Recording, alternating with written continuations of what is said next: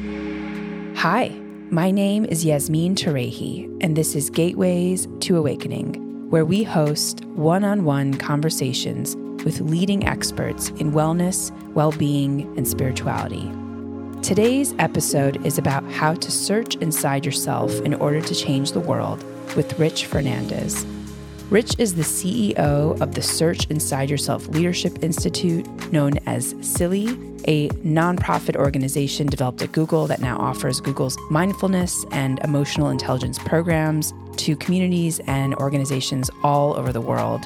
He was also previously the director of executive education and people development at Google, where he was one of the first Search Inside Yourself teachers. Rich previously founded Wisdom Labs and has also served in senior roles at eBay, JP Morgan Chase, and Bank of America. He also received his PhD in psychology from Columbia University and is a frequent contributor to the Harvard Business Review. So, thank you so much for joining us today, Rich. I'm really excited to have you. Thank you so much, Yasmin. I'm very happy to be here. So, Rich, can you tell us what does it mean to search inside yourself? Yes, absolutely. So first, you know, this this idea of search inside yourself is kind of a, a kind of a goofy uh, title for a curriculum and an institute. And the reason it's goofy is because it actually started at Google, as you mentioned. And um, essentially, it was a curriculum we developed for leaders and managers at Google when they realized that they had to work with other human beings. Um, some of them didn't realize that, uh, but you know, in trying to do some of the audacious and innovative things that were happening at Google, it was absolutely necessary to develop the emotional literacy, emotional intelligence, um, and even people and influence skills that allow that type of innovation and that type of scale to happen effectively um, because you have to work as a team and there is no I in team when you spell it right? It's a it's a group of people who are working together. And so this curriculum really uh, looked at some of the core factors that could help people grow their emotional intelligence. And so we called it search as in search like google search but inside yourself because this is a set of skills that each one of us can develop. Each one of us has the capacity to develop um, because they really have to do with uh, developing mental habits and practices to help you navigate complexity personally, but also to work effectively with others. And Rich, how do you measure the success of Search Inside Yourself? So I guess you know my my question is, um, for folks who might have like nuanced uh, developments of emotional awareness, how does that translate into a group setting at work? And you know, I think that we can agree that of course people are happier, but how, does that make them more productive? Like, what's sort of the data around um, this program and the benefits? Yeah, well, we don't measure happiness. Um, we measure emotional intelligence. Uh, and so uh, the way we do that is we look at the core dimensions of emotional intelligence, things like self awareness, self management, social awareness, and effective relationship management. And we uh, ask people pre and post uh, curriculum what their levels of each of those are on a variety of um, dimensions. So, again, if we talk about relationship management, the ability to deal with conflict, the ability to communicate effectively, the ability to have influence, and many other dimensions. So we ask them about all of those things before and after the program, about 30 days after. And we also have some studies that go six months after the program. And if they're using the mental habits and skills that we have um, shared with them in the programming, um, they often report um, oftentimes double digit improvements in things like communication, wow. collaboration, relationship management, social awareness. And then on the personal front, in terms of their own awareness of themselves, their ability to manage stress, well being, uh, and also to um, you know navigate conflict. So uh, it's survey research. And then another level of measurement we have is then beyond the individual, what is the impact on something like an organization? So we have studies that look at that as well. For example, in one of our largest clients, which is a um, German multinational software, enterprise software company, that's SAP. Uh, which is well known. Um, I think it operates in uh, over 150 countries. Um, we know that over a six month period, when people are practicing these emotional intelligence skills, they see the double digit increases in communication, collaboration, innovation, the decreases in stress, the increases in well being. And then SAP has been able to translate those numerical shifts into actual ROI, return on investment, in terms of operating mm. profit. So like when your workforce is is healthier and more focused and more engaged and has better collaboration, it actually translates to, for example, higher operating profit. So SAP has been able to quantify that as well. So those are some of the ways that we link the outcomes of these skill development uh, things that I'm talking about to individual and organizational outcomes. Great. And I think one thing I keep hearing over and over again is I think a lot of people confuse intellectual uh, capacity with self awareness and emotional regulation. Yes. And it's so not the case at all. so no, I, I no. just love that you guys are, are doing this work, which I think uh, modern culture has largely ignored for a long time. So, yes, absolutely. I couldn't agree more. And so, Rich, you gave a talk at the United Nations about the topic of mindfulness and emotional awareness. Can you share more about this talk and uh, why why w- was it so important? Yeah, so I was invited to the United Nations headquarters in New York to talk about um, the role of emotional intelligence in the future of work. And, um, you know, we hear a lot, uh, uh, as we should be, about the role of artificial intelligence, automation, um, and all of these new innovations that are coming into the workplace that will have serious implications for the future of work and how we do work. But what they wanted to know was is there a role? What is the role of something like emotional intelligence in that changing landscape? And a lot of the research actually points to the fact that just as the need for AI and automation and machine learning is increasing, so will the need for emotional intelligence. And that's because at some level, people are, you know, orchestrating a lot of these innovations and applying these innovations um, to work and, and for the impact in the world. And so being able to understand and be aware of um, your intentions, your relationships, your own reactions and biases, as regards these technologies is even more important than ever. So that in fact, the World Economic Forum points to emotional intelligence as one of the top five skills for the future of work. Uh, in 2025, alongside AI, automation, you know, data analytics, machine learning, and all of the usual suspects um, that are more technologically oriented. I guess what I would say, Yasmin, is that just as we are continuing to scale and innovate our technological prowess, we also need to equally ramp our human centric skills. Mm, yeah, wow. And I think what's what I've noticed, my observation is that um, people's sort of mental health, uh, there's like an opportunity cost to, to folks' mental health if we continue to advance technology without um, you know, incorporating and implementing the the human side of the equation, which is this emotional, emotional and um, you know awareness and mindfulness. So uh, really interesting. Yeah, I mean, you know, look, look, we don't, we're not designed to operate on a machine scale or a machine's velocity. So we need to calibrate that human uh, sort of machine um, relationship. The best analogy would be like if you designed a Formula One car that was so fast but you wouldn't be able to drive it. and so, how do you actually design a car that can go fast, a Formula One car that can go fast, but that it also allows you to very finely steer it as a driver? And that is sort of the kind of relationship we're in now. And it really does have to do with our emotional health and mental health, as well as things like our focus and our ability to have mental clarity and emotional balance in the midst of all the ever increasing demands that are accelerated as technology grows. So these are both parallel developments that need equal attention. Right. And Rich, can you tell us a little bit more about the actual work uh, with Search Inside Yourself, and you know which countries and organizations you've worked with? Like, how does the the whole process work? Yeah. So we um, operate in over 50 countries around the world. We've worked with um, large organizations, mid to large sized organizations, businesses. We've worked with whole governments. Um, we've worked with nonprofit leadership institutes and entities, universities, healthcare systems. So we're really sector diverse.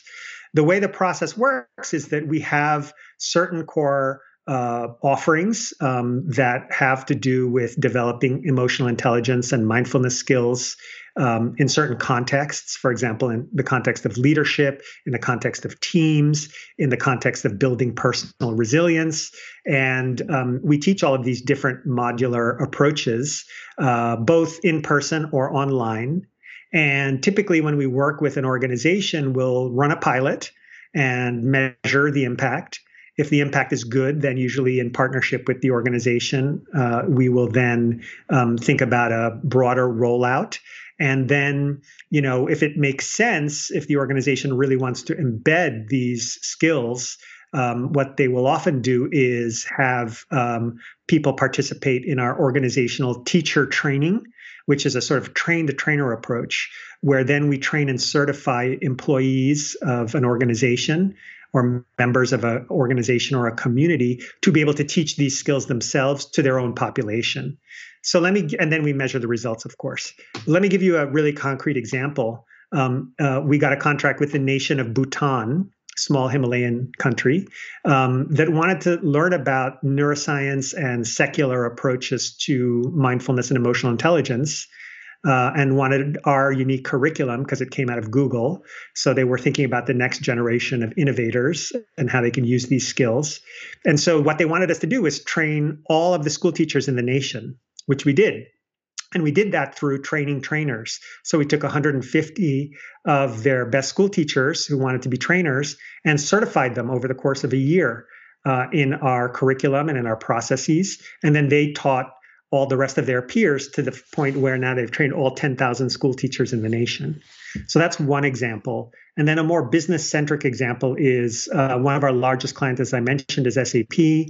Uh, we have over 70 certified trainers who are employees of SAP who every week teach a Search Inside Yourself offering to their fellow employees. And so we've been able to scale within that organization and measure the longer term impacts by offering this kind of train to trainer methodology. And then, if anyone's interested, since this is actually timely, at the end of April, we're closing our next cohort, but right now it's open. We do have openings in our organizational teacher certification program, which you can find on our website, which I'm happy to share later. Wonderful. Yeah, I think uh, one question that uh, comes up with this process is the um, the kind of embedded model. So once yeah. this is uh, shared with folks internally, um, you know, wh- how do you ensure like a longer lasting effect? Or do you do you keep track of that, or is that kind of like based on a company's decision? Uh, it, it's partially based on a company's decision and partially based on the momentum that we sustain. So we offer monthly meets um, where we can review some of the core skills, and then some of the we enable the employee trainers to hold their own, for example, weekly sessions or topical sessions using the curriculum. And we furnish them with all the tools and resources so that they can keep the learning kind of continuous and sustained beyond the initial kind of um, experiences. Um, so there's workshops, there's kind of like ongoing practice sessions, um, mindfulness and emotional intelligence challenges that they get every day. And then there's these kind of group format settings that is more informal learning that happen weekly and monthly and throughout the course of the year. So we provide that full architecture to our trained trainers and that's one way we ensure it kind of carries on. Of course, it all needs organizational sponsorship, right? So if there's like yeah. a senior leader at some point who says, you know, enough of this, you know, people are kind of gathering for 15 or 20 minutes to, you know, exercise these skills, but they really should be at work instead. But I think in this day and age, I think a lot of leaders and managers, the best ones at least, understand that, you know, people can't give what they don't have. So they need to develop these emotional intelligence, mindfulness, resilience skills in order to be focused and engaged, especially in difficult times like these.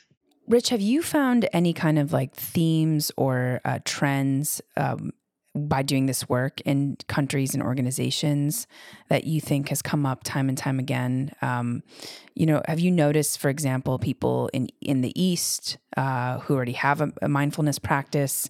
How is that different from companies in the West? Yeah, I'm just super curious, like how that how the trends have played out. Yeah, it's a great question, Yasmin, especially from the cultural perspective. Um, you know, in the East, there is um, they have their own traditions um, around some of this stuff um, that are a lot tied to kind of more traditional cultural aspects like meditation and so forth. Um, and so sometimes we actually find that in the East, in Asia in particular, um, there's sometimes sort of a pre-existing idea of what the, what we're teaching might be. And that's um, important to kind of unwind because we take a very secular and science based approach to these practices. In other words, we look at brain function and neuroscience and the neuroscience research to inform the practices. Um, so the point of departure is science, not any other kind of like, you know, uh, other type of orientation, perhaps a spiritual one or philosophical or esoteric one. It is much more based on um, brain function and optimal brain function and how you can then um, you know, use that and build the habits can lead to emotional intelligence. And sometimes that has been called mindfulness, and that's fine with me. I like to call them useful mental habits um, that are based on neuroscience. So that's one difference, east west. And then, you know, we have had some questions, and I know a lot of your uh, listeners are in the Middle East. We've had some questions in the Middle East about whether, in fact, we are secular and science based. And the answer is yes, we are. And we've taught um, in numerous places in the Middle East. And for example, we had an extensive um, engagement with the Mohammed bin Rashid Center for Leadership Development in the UAE.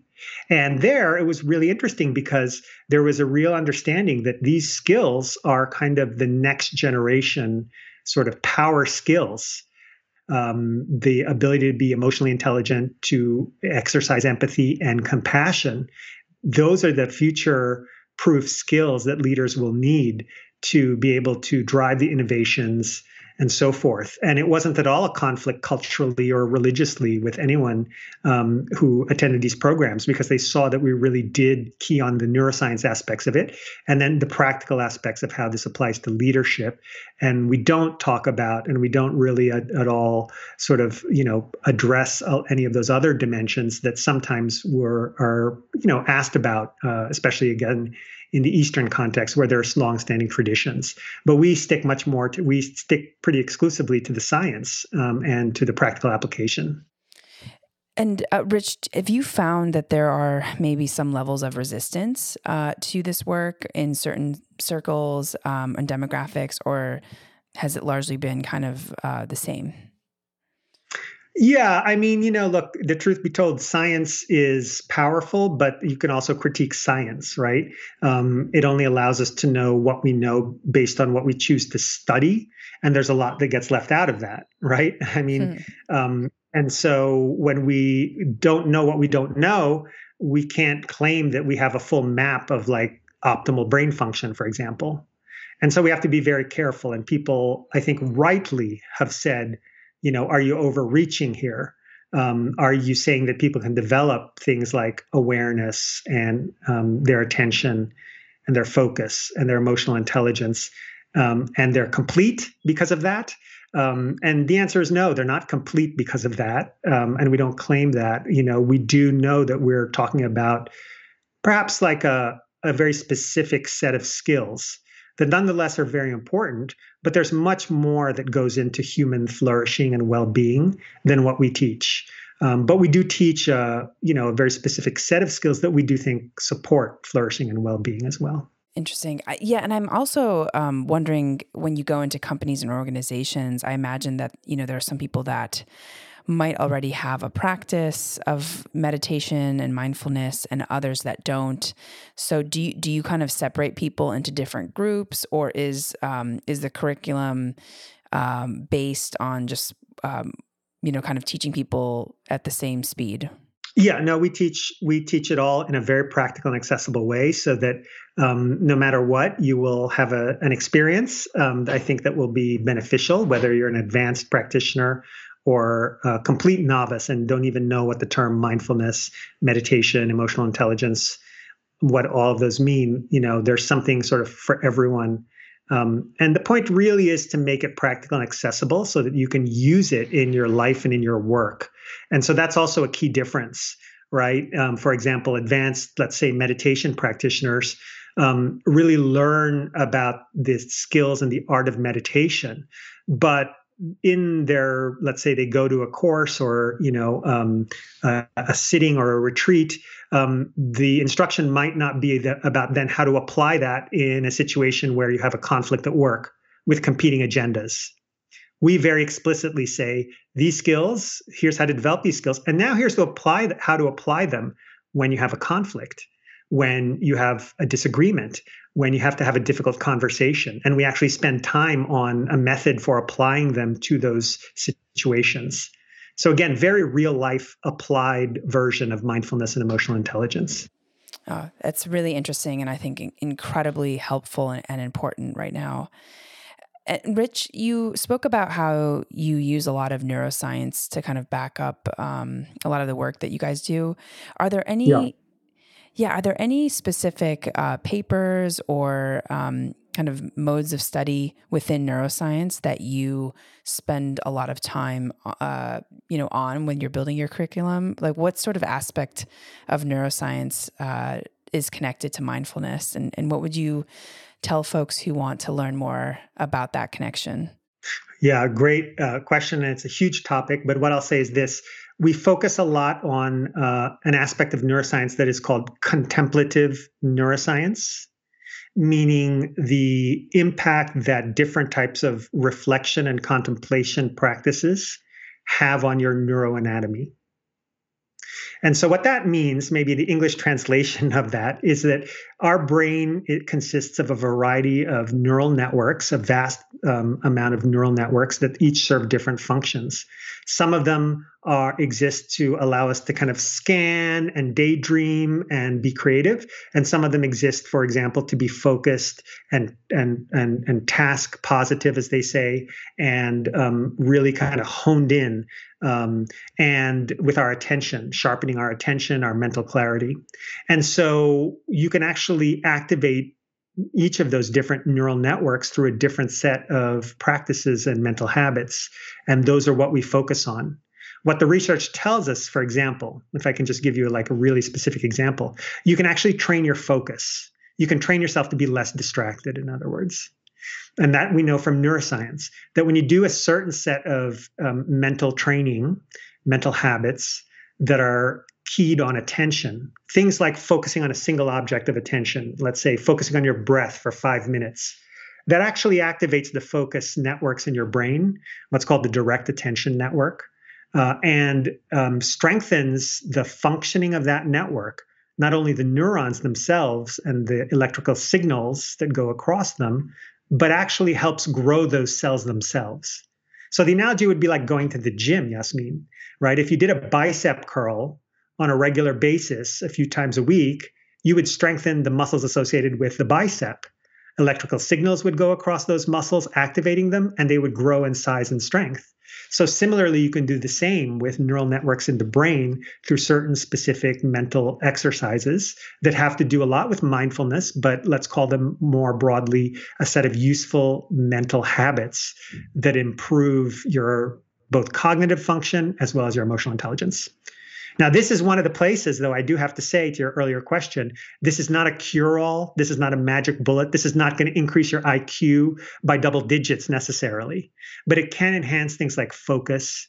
It can enhance things like perception and awareness of yourself, of your emotional states, of your stress management um, practices. And it can also enhance your ability to be aware of others and effectively manage those relationships. So I don't want to overreach here, but the neuroscience definitely points to the fact that you can activate these neural networks that can really be beneficial broadly. Wow, I want to take this uh, this curriculum, this class, and but I imagine this is only for organizations. Or do you guys have plans to offer this to individuals at some point? Oh yeah, no, we offer it to both. We offer it publicly to individuals. Anyone can register for an upcoming program. Just go to our website, look look under for individuals programs. So we offer before the pandemic, you know, we were offering like these in like hundreds of cities around the world in every continent, pretty much. Um, and now we do it online primarily, and we'll go back to in person as well as online. So those are open to the public. So you just need to go to our website and register. And then organizations separately, they bring those in for their employees. So we work with both individuals and organizations. Yeah. Great. Rich, I want to kind of understand why you decided to join uh, Search Inside Yourself as the CEO after working at Google and after founding um, Wisdom Labs. Can you talk us through that decision? Oh yeah, it was really clear and, and um, surprisingly easy. um, so I left Google because I loved my job, and at the same time, I really wanted to devote myself full time to this set of activities, which was to really helping enhance mindfulness and emotional intelligence skills um, broadly uh, around the world. Uh, I didn't quite know how to do that, so I started my own company to do that, um, which went well and is going well. It's called Wisdom Labs. But at some point, um, I mentioned earlier that um, Search Inside Yourself. Uh, I don't know if I mentioned this, but we got permission from Google about mm, 12 to 11 years ago to spin off Search Inside Yourself as a separate nonprofit educational institute. And uh, at the time, I didn't take the leadership role there because I wanted to start this company, which I did. But a few years later, the board of Search Inside Yourself approached me and said, "Listen, we have huge demand for these um, for our offerings. People around the world seem really interested, but we have to find a way to meet that demand, and we need a leader who's interested in doing that." So, are you interested in scaling, helping us scale mindfulness and emotional intelligence around the world? So they had me at the word scaling. scaling these skills. Uh, that is really why actually uh, I left Google is to do this work, as I mentioned, full time, and to do be able to do it full time and to do it at scale globally. Um, really was uh, utterly compelling to me, and that is still my why, if you will, my purpose today which is uh, to work with our beautiful global community of teachers, where we have over 800 certified teachers in over 50 countries around the world now, and working with them as a community to scale these um, skills of mindfulness and emotional intelligence around the world. That was my reason for joining, and it's still my reason for being here today. wow. And what happened to Wisdom Labs? It's still going. Uh, it's now primarily a digital learning company that focuses on workplace wellness. So it's doing nicely. Um, and I co founded it with a dear friend of mine, Corey Smith, who is the CEO. And so he's taking care of that beautifully. So it gave me the opportunity to actually now step into this role as a nonprofit CEO. Wow, amazing. What are some uh, interesting stories from uh, people uh, within organizations um, who their lives have changed after doing the work with inside uh, search inside yourself. Can you share some maybe anecdotes um, with the audience? Yeah um, there's a few. So uh, we had a participant named uh, Joyce who works at Fitbit, and she talks about how the skills that she learned in SIY really helped her um, kind of manage the stress of a high performance, you know, high velocity organization, and bring in some important sort of self management skills around stress and emotion regulation and things like this and overall well-being. So personally it was helpful. And then she said it's also helped her increase for example um, her ability to um, create an environment of innovation for her team because it helps her understand and empathize with the needs and um, desires of others which basically helps her increase psychological safety within the team. And as you may know, psychological safety is one of the top five skills of an effective team. That's from a Google study where they studied the most effective teams at Google. It's called Project Aristotle. You could always look it up, it's online. Project Aristotle at Google. And they found that one of the top five, the number one um, skill or attribute of an effective team was sense of psychological safety where you could take risks, make big bets in the quest for innovation, fail, and still feel safe to continue the work rather than to be severely criticized and punished. And so these skills Joyce is describing at Fitbit, which incidentally, of course, got acquired by Google recently, um, really helped in her team environment and helped with collaboration and innovation. So that's one nice work example. Wow. Um, and then maybe a separate example is at SAP. Uh, we talked. Oh, no, maybe I'll talk about a different sector because I keep talking about technology. Procter and Gamble. We have um, a gentleman named Ralph Hack who is one of our champions there, and he was inspired by the Search Inside Yourself program to create an employee wellness program called Improve Your Life. And, uh, the SIY curriculum is a core part of that, but they also do a lot of things like peer group coaching and peer group meetings that help, really help improve employee wellness at Procter and Gamble, which of course is a manufactured good com- goods company. And it's really helped them um, improve employee well-being for the participants, at least, of this Improve Your Life programming. Um, and so SIY was sort of the inspiration for that. So I think people take the tools that they learn and apply them in their work or community contexts uh, to whatever effect. And let's go back to Bhutan as one last example.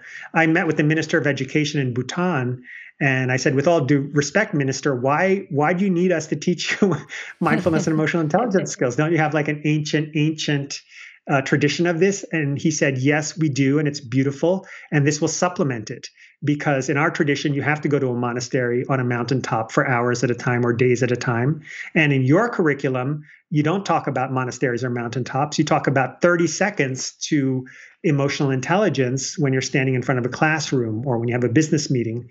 And he said, That's what our school teachers need because our next generation is having some difficulties transitioning from an agrarian society to you know more technology um, in their lives and so we need teachers that can really have emotional intelligence to help them make that kind of transition. And so please please train train us as teachers and we'll train our other teachers and we'll get it done. And so with that i i said absolutely i'm happy to we're happy to help supplement um, and offer these these curriculum. And so that was another kind of, um, I think, society changing, I would say, generational changing um, initiative that we undertook. Wow, that's so beautiful, Rich. Um, and I'm sure that you know there'll be more stories uh, th- over the years, right? Because it's sort of a domino effect. Uh, once people have these practices, it influences other people in their network, and like you said, it's it's a generational effect. So really beautiful.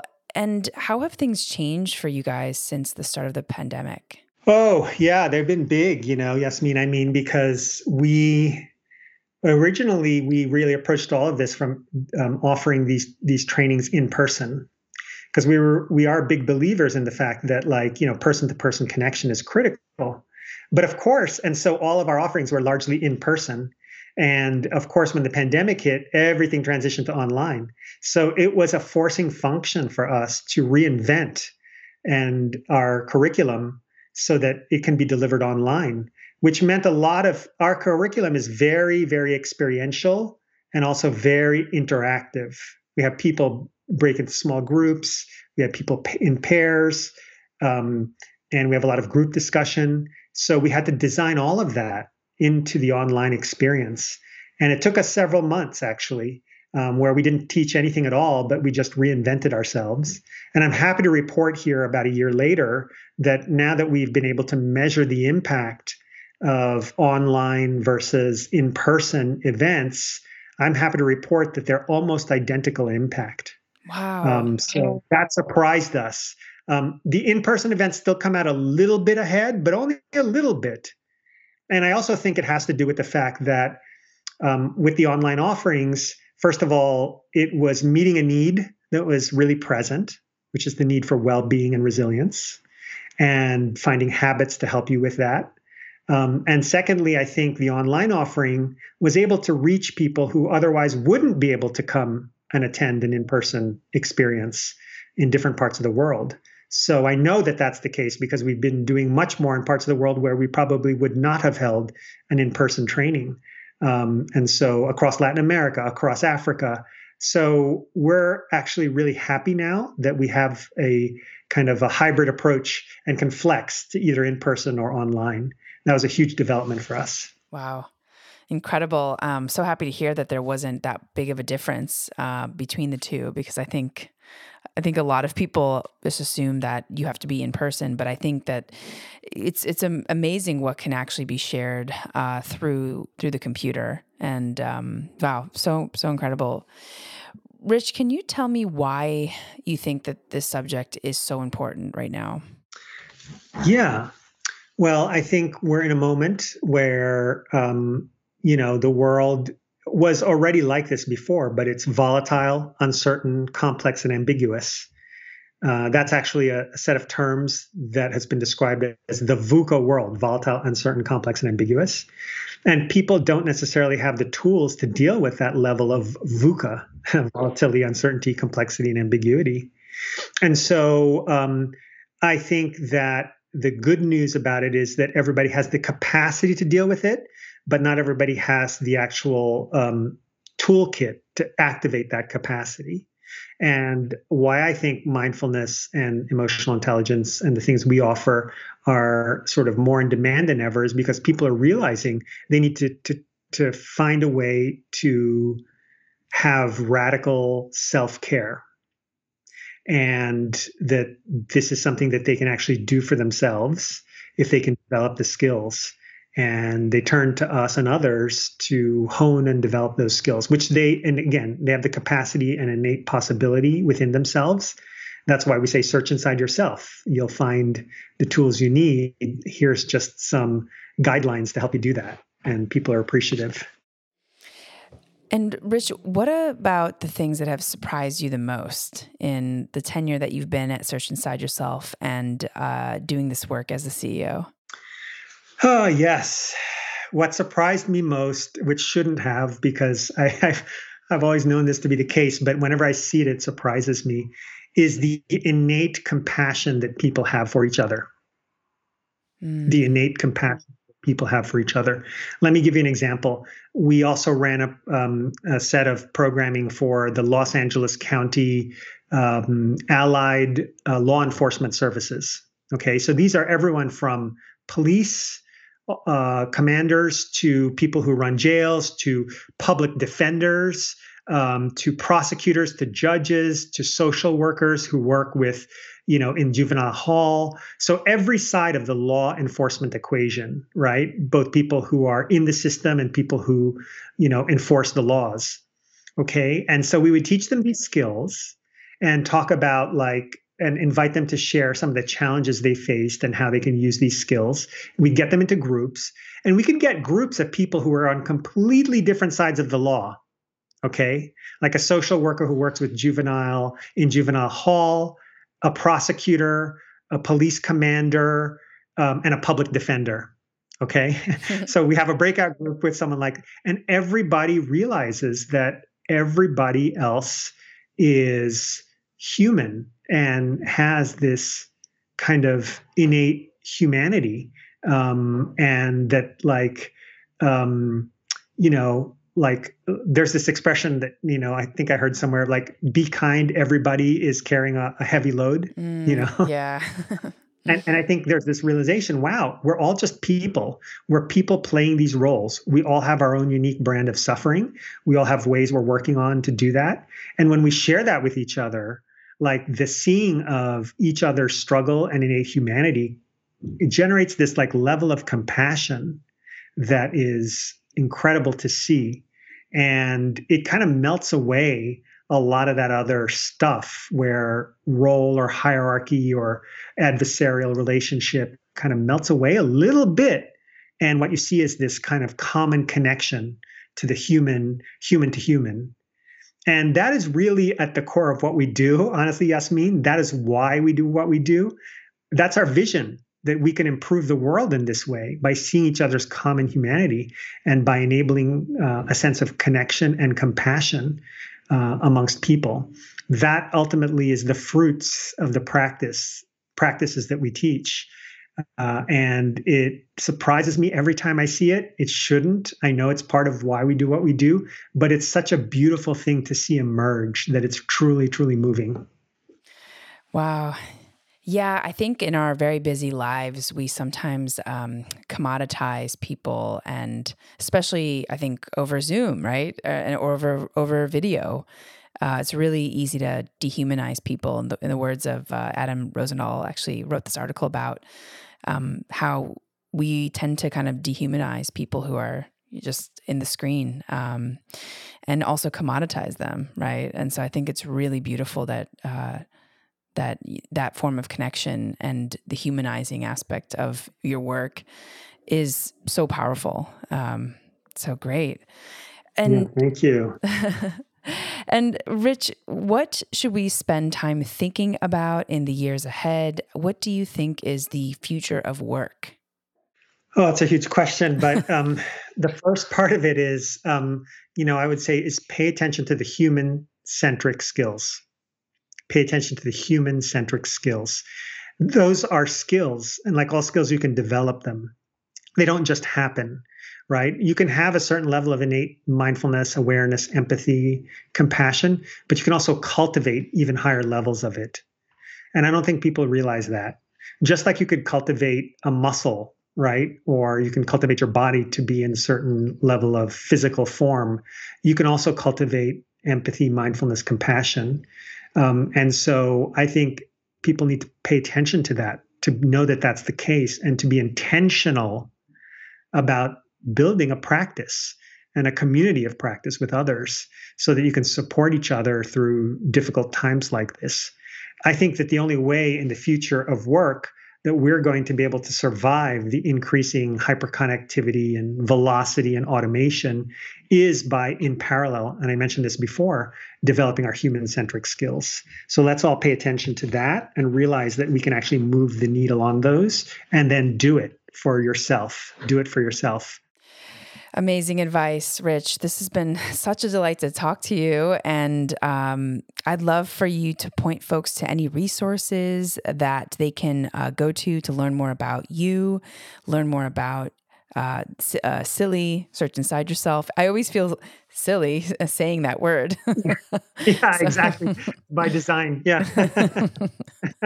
we try to keep it light because, you know, all this is all good and it can sound very ponderous and heavy. It's not really. It's very freeing and light in the end. Uh, and so we, yeah, we like to call ourselves silly uh, yeah, so Yasmin, to that end, if anyone's interested in learning more, I would just say go to our website. It has everything you need there to connect with us, um, learn more about our work. So that's S I Y L I S I Y L I dot org, which stands for Search Inside Yourself Leadership Institute, S I Y L I dot org.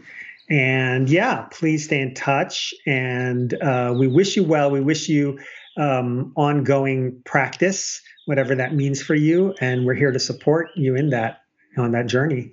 So thank you for listening. And Yasmin, thank you so much for inviting me here today. It's really been a delight. Oh, likewise, Rich. It's been so wonderful and I learned a lot. So I'm sure folks will be navigating to that site. And I think a lot of companies, honestly, I think every company should sign up for this because it's not even, uh, you know, I don't think it's an option anymore. I think it's, you know, mandatory for folks to do this work. Um, so thank you so much, Rich. And for our audience, thanks for joining and for listening. In this episode, we learned about how to search inside yourself in order to change the world with Rich Fernandez. And you could tune in to Gateways to Awakening, where we host one on one conversations with leading experts in wellness, well being, and spirituality. Thanks again.